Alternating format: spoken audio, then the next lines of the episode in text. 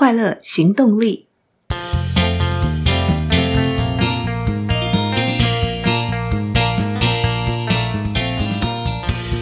Hello，欢迎收听《快乐行动力》，这是一个学习快乐、行动快乐的 Podcast。我是向日葵。今天要分享的书是一本重量级的好书，它的作者是 Howard Gardner。他在一九八三年提出了多元智能理论。是世界公认影响当代教育的创建。这本书就是《统合心智》，也是 Howard Gardner 加德纳把自己当成一个个案来做研究，研究自己如何成为一个具有统合心智的人。什么是统合心智呢？在书里有一段相对轻松一点的定义描述：能够吸收大量讯息，加以反思。然后以对你有用的方式加以组织，并且如果你够厉害也够幸运的话，证实这样的反思整理后的资讯对他人也有用，就是你拥有统合心智。那么，拥有统合心智的作者，经过一辈子努力，在教育上所发表的研究成果，究竟对世界有多么重要呢？当作者在一九八三年提出多元智能理论之后，改变了教育界聚焦在单一智能，也就是 IQ 的对话。多元智能包括了语言、逻辑数学、音乐、空间、身体动觉、人际、内省七大智能，以及他后续再追加的第八项自然观察智能。后续我们会对多元智能做更多的说明与讨论，而过去。在提到 IQ 的时候，多半都聚焦于前面的第一、第二项智能，也就是语言智能跟逻辑数学智能。大家可以想象一下，四十年前有一位教授提出了一组七大智能，挑战了聚焦 IQ 的思维，提供了人们不同的思考角度与教育角度，挑战了 IQ 决定人生成就高低的想法。并且他实践了多元智能的开创性教育现场，关键学员就是第一所多元智能学校——加德纳卫校自创学习历程档案一字，也就是 Process Folio。有没有觉得很熟悉呢？关键学员曾经盛极一时，但在创校十六年后，创校校长过世，而二十多年后学校也结束，算是完成阶段性任务。另外还有一个学校是新城小学，在作者撰写《统合心智》这本书的时候，新城小学的校长也写了二十七年的多元智能通讯，目前仍然是非常蓬勃发展的多元智能学校。还有企业根据多元智能概念打造主题乐园，也就是探索世界乐园。加德纳的多元智能理论影响了世界各地的社会政策与教育思维。台湾国教课纲的素养，也就是加德纳整个理论系统中决胜未来的五种能力，也就是五种心智类型：统合、修炼、创造、尊重与伦理。谈到这里，有没有觉得这本书真的货真价实的重量级？而且不仅如此，记得我们在 Podcast 第七集曾经谈过。激发孩子潜能的哈佛名画思考课这本书，Artful Thinking 赏识思维就是起源于零点计划。一九六七年，哈佛教育学院教授古德曼进行零点计划，聘用了作者加德纳与伯金斯成为第一届研究助理。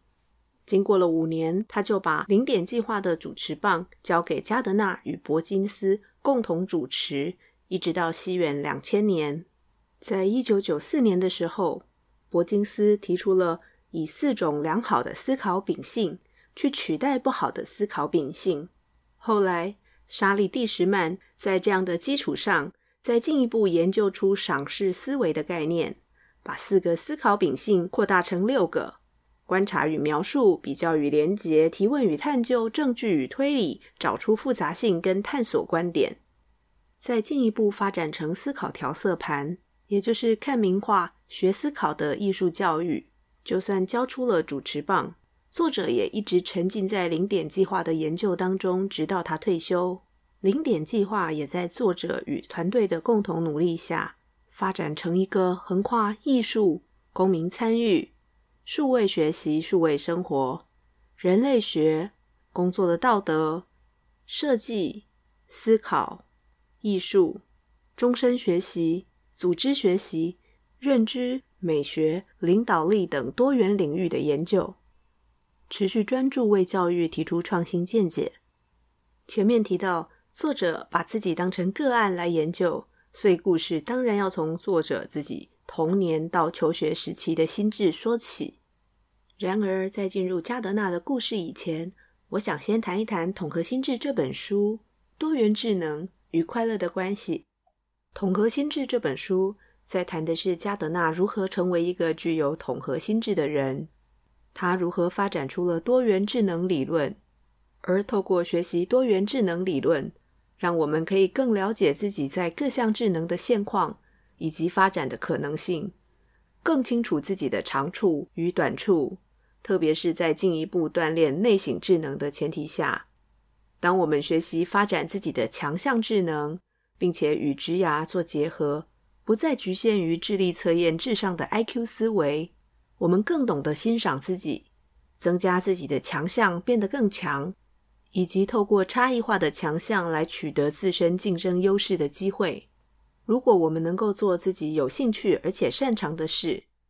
当然也增加了快乐的几率。从另外一个角度，以家长的身份来看，了解多元智能，可以帮助我们更了解孩子的学习目标，去观察孩子，引导孩子的成长，并且协助他发展自己的优势。孩子各个面向的智能，不是单一纸笔测验能够看出来的。在后续的分享中，我们会发现，十二岁的加德纳就已经看清了这一点。最后，我们谈到统合心智，如果能够锻炼自己，学习跨领域的资讯，将复杂的资讯整合起来，组织化，变成有用的讯息，还能够分享给别人，甚至对别人也有用。在资讯爆炸的现在，谁能够不被淹没在资讯的洪流里，找到自己所需要的内容，统合组织起来，就更有机会解决面对复杂的问题，能够采取行动，朝着自己的目标前进，就好像手上拿着已经设好目的地为快乐的导航。这就是统合心智的力量。接下来，就让我们进入加德纳的内心世界。作者的成长背景，他出生在犹太家庭，是德国人。在一九三八年，爸爸妈妈跟哥哥从德国来到纽约，逃离希特勒，在美国宾州的小城非常辛苦的过日子。而在一九四三年，聪明绝顶到跳级的八岁哥哥，在玩雪橇的时候过世了。当时作者还在妈妈的肚子里三个月大，爸爸妈妈非常悲伤。他们失去了祖国德国，失去了工作，失去了亲友，以及他们的宝贝大儿子，决定瞒着作者哥哥的事情。但加德纳非常聪明且善于观察，他自己发现了哥哥的事，也自己觉得他就是哥哥的替代品，因此活在自己的世界里，热爱阅读，热爱写作，也喜欢音乐。他的热爱不是一般的热爱而已，在七岁的时候。就自己为班上发行了报纸，才七岁就这么热爱写东西，真的非常难以想象。不过是刚上小学的年纪，而在中学的时候就担任了校刊的编辑。可是他有单眼弱视的问题，加上遗传而来的脸盲症，也就是对人脸的辨识有困难。尽管如此，他对视觉艺术仍然充满兴趣。成长到十二岁的时候，爸爸妈妈带他做了第一次心理测验，因为加德纳无论在学业和钢琴都非常厉害，而爸爸妈妈是没有受过高等教育的移民，显然不知道该怎么教育像他这样的孩子，所以从亲戚朋友、学校老师都建议他爸爸妈妈要带他去找专家，寻求未来发展的建议，花几百美金做一套完整的心理测验，因为当时的他太小了。对测验的整个记忆有些模糊，只记得花了很多天，用了各种工具。但他记得测验结束的时候，被医生叫进办公室，说是个聪明的孩子，几乎有能力做所有的事情，尤其在文书工作上特别有天分。而他认为，一份好的测验应该要能够测出是不是想得清楚、想得深入，又有原创的思考力。可是这些能力没有办法从作答时间有限的纸笔测验当中测出来。他也学到了一件事：我们不该不假思索的就相信所谓专业人士。也就是穿西装打领带，名字前后有缩写字母，讲话很权威口吻的人，因为他们其实不一定知道自己到底在说什么。就这样，知道自己怀有倾向质疑他人言论的加德纳，来到了哈佛这个学术殿堂，在大一选的美国史专题研讨课中，得到了一场震撼教育。作者非常仔细的阅读文献，而且有编过高中校刊的经验。认为自己的写作能力是得到认可的，但当他拿到报告的时候，发现卡兹教授给他的评语是：“怎么交一份草稿过来呢？”因为过去他认为阅读、思考、写下摘要，或是提出一两个想法，就完成了交报告这个任务，正确无误，交差了事。然而，在跟教授与其他同学谈过以后，他发现必须更有野心的挑战，更艰难、更大胆的任务。除了阅读、吸收与反思，还要提出犀利的批评或有趣的问题，甚至是全新的观点来思考这些问题。这件事情对作者来说，是他自认统合想法的启蒙，也就是从传统的统合，把概念以依赖常识和传统智慧的方法结合在一起。到原创的统合，也就是提出新的对比、见解与问题。后来，他成为社会关系系的明星学生，他的兴趣也从历史跨进了其他的领域。社会关系系主要是社会学、心理学与人类学的结合，还有部分政治学与经济学。优秀的加德纳在拿到奖学金以后，从申请临床心理学博士。转为申请心理学的博士班，也在那时结识了第一任妻子，加入了哈佛心理学教授布鲁纳的人类研究计划。在加德纳攻读心理学博士的时候，他尝试整合自己的两个兴趣以及研究。第一个兴趣是对艺术的爱好，第二个兴趣则是探讨从婴儿到成人的认知发展。他想，如果把认知发展心理学的概念和工具应用到艺术思维、技能与创造上，可以创造艺术发展的认知心理学。这也是之后十年零点计划的主要目标。于是他在博士班时期完成了一部统合的作品《艺术与人类发展》。这本书也成为他在十年之后的著作《心智解构》的原型。同一时间，他也得到贾许温德教授在神经学与神经心理学的研究启发，因此他后来在波士顿医院担任神经心理学研究员整整二十年，研究哪一些部位脑伤会导致哪些艺术能力失去。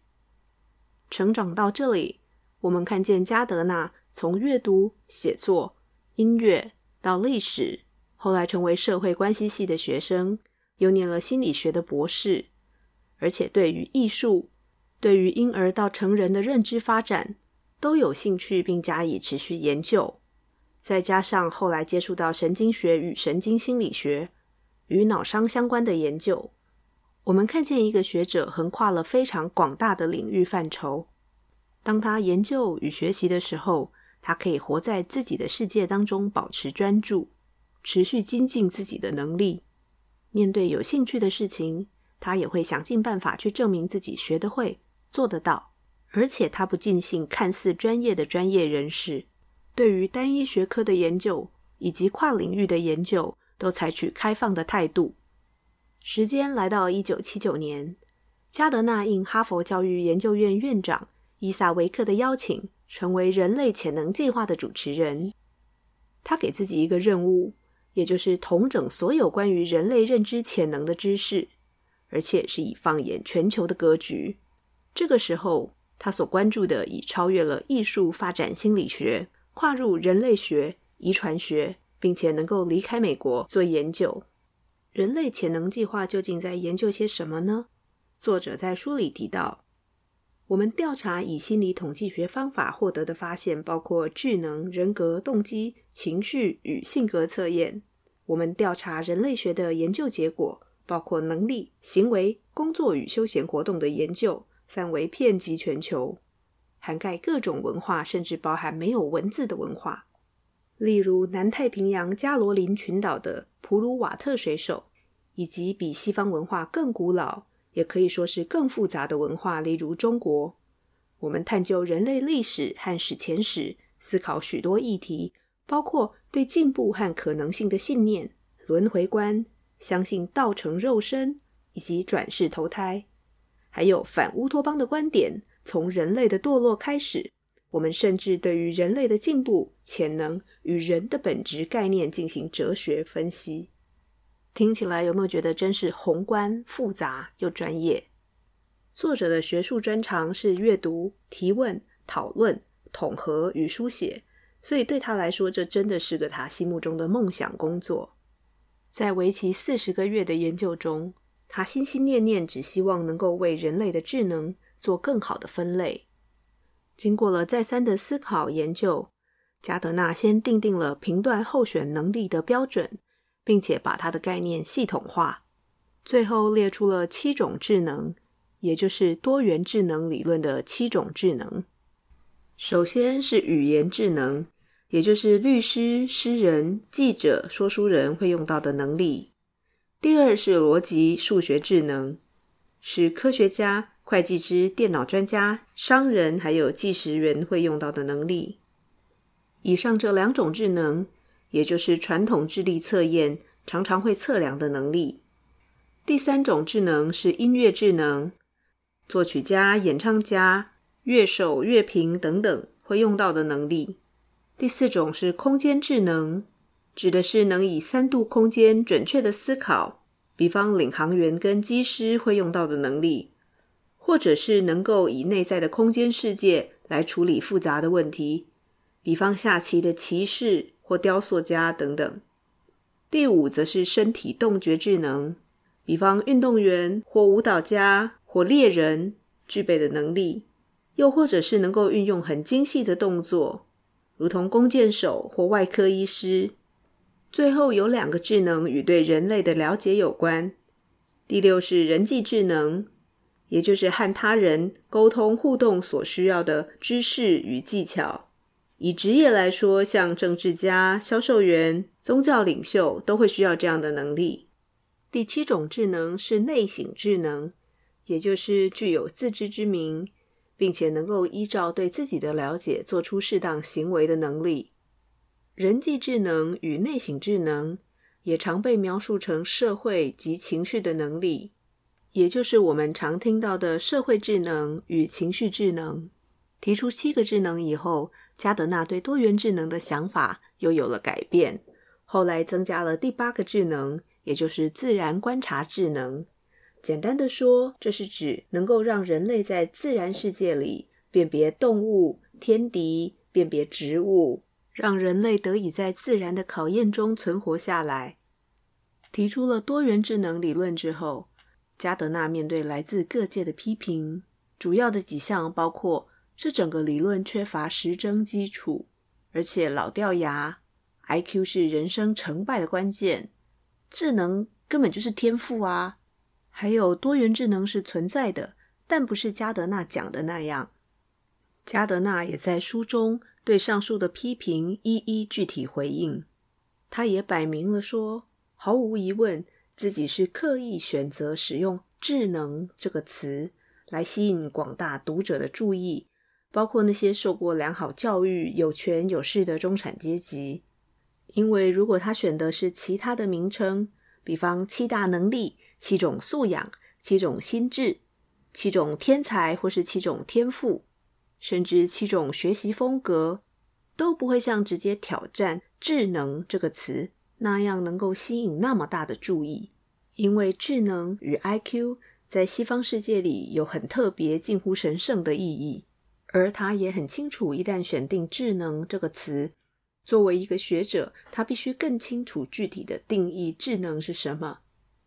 在一九八三年，他的著作里有提到，人类智能必须有一套解决问题的技巧，让个人能够解决他所遭遇的真正问题或困难，并且在适当的时候产出有效的成果。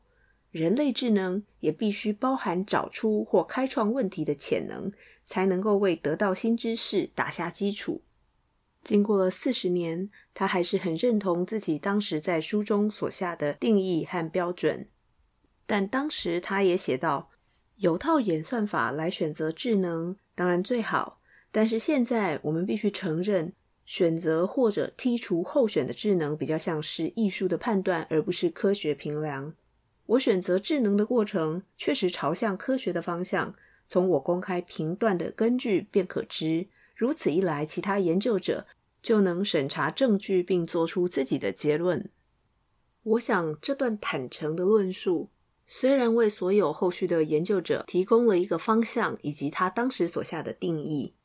但是这也是多元智能理论在教育学术界一直仍有争议的重要原因。毕竟他自己都说，比较像是艺术判断，而不是科学评量。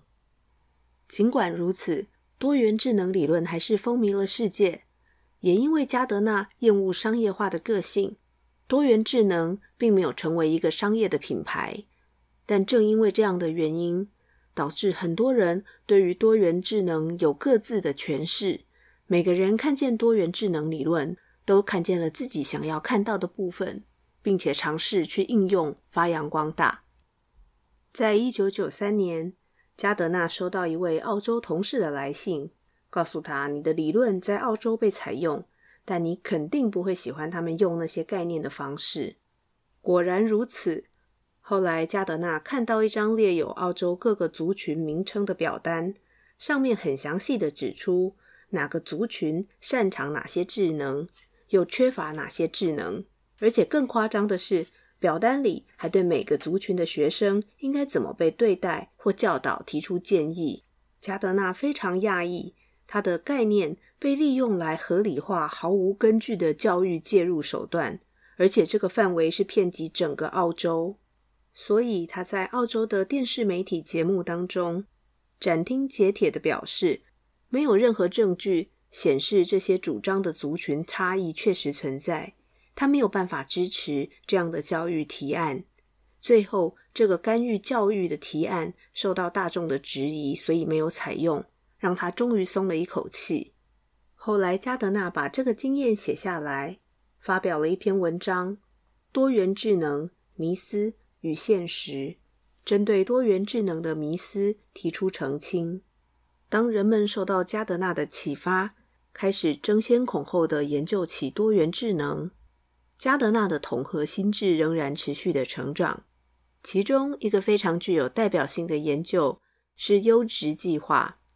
也就是 Good Work Project，后来又被改名为简化的 Good Project 优计划。这个计划是由发展出青年宪章的心理学家戴蒙，他是伦理道德领域的专家，以及以呼叫器测量法证明心流存在的心理学家。契克森米哈伊，他是体验与全心投入的专家，再加上提出多元理论的作者加德纳，他的志向是掌握人类智能的领域，由他们三位共同去研究一个人能不能在拥有创造力与生产力的同时，也表现得符合伦理道德。这个研究到目前仍然持续的进行当中，现在甚至已经扩展到全球研究的规模。而他们也发现，把工作做好的人通常会表现出三个特质：表现优秀、积极投入，并且符合职业道德。优计划本身就是一个大型的统合研究计划，三位专家分别专精于不同的领域。他们与团队进行了数百场的采访，访谈备受敬重的专业人士。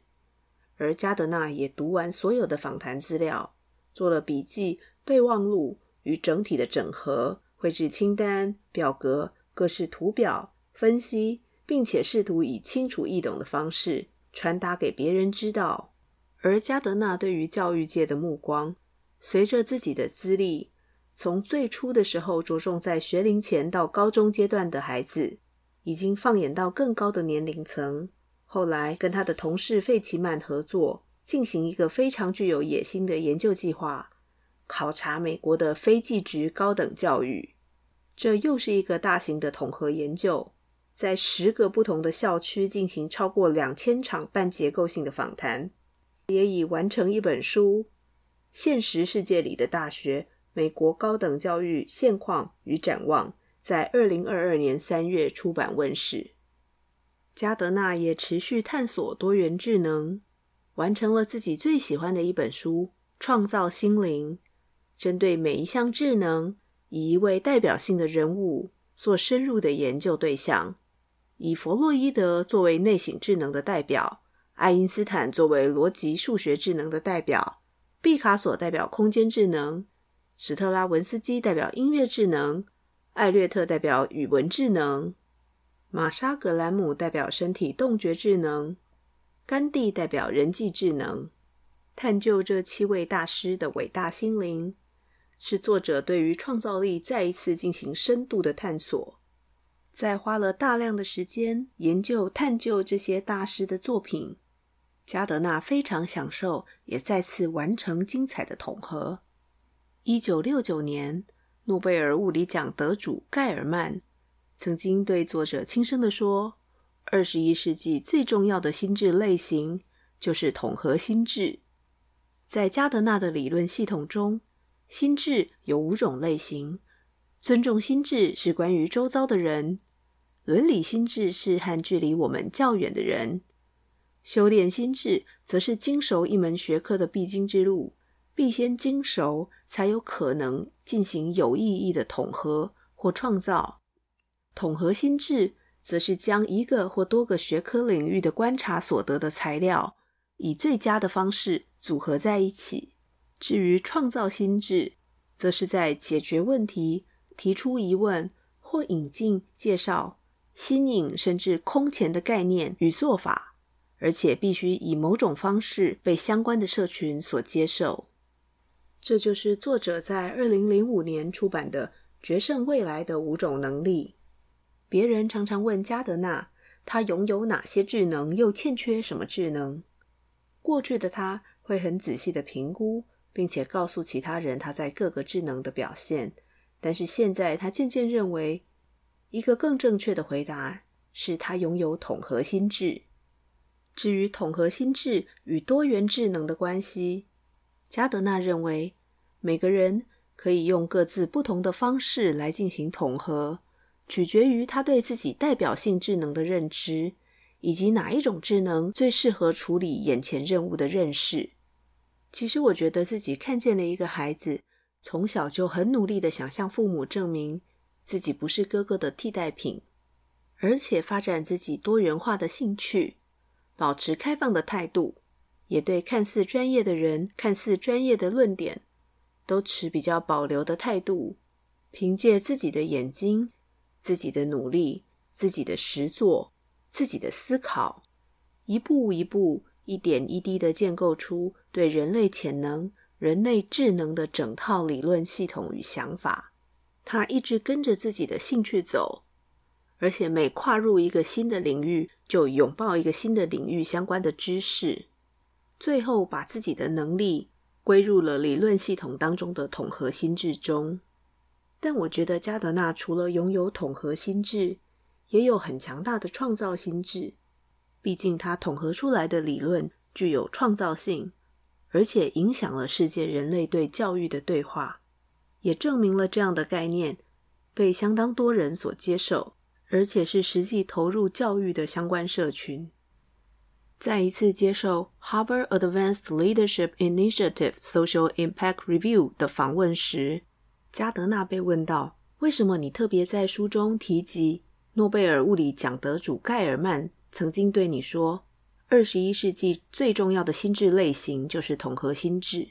为什么社会需要培养这种心智？”加德纳回答：“虽然电脑可以帮我们处理很多的智力活动，但是统合心智。”对于城市设计师或演算法来说都是非常困难的。这也是为什么盖尔曼特别重视统合这个心智类型。但是在教育上，我们却不够努力教育人们如何成为一个统合者。因此，我希望这本书能够在教育上为这方面尽一份心力。加德纳的故事，大师作品《统合心智》就分享到这里喽。喜欢节目，欢迎到 Apple Podcast 留下五星好评与评论。任何想法或建议，都欢迎到快乐行动力粉丝专业或 IG 留言或私讯向日葵。追求快乐，立刻行动，祝你快乐！我们下次见喽，拜拜。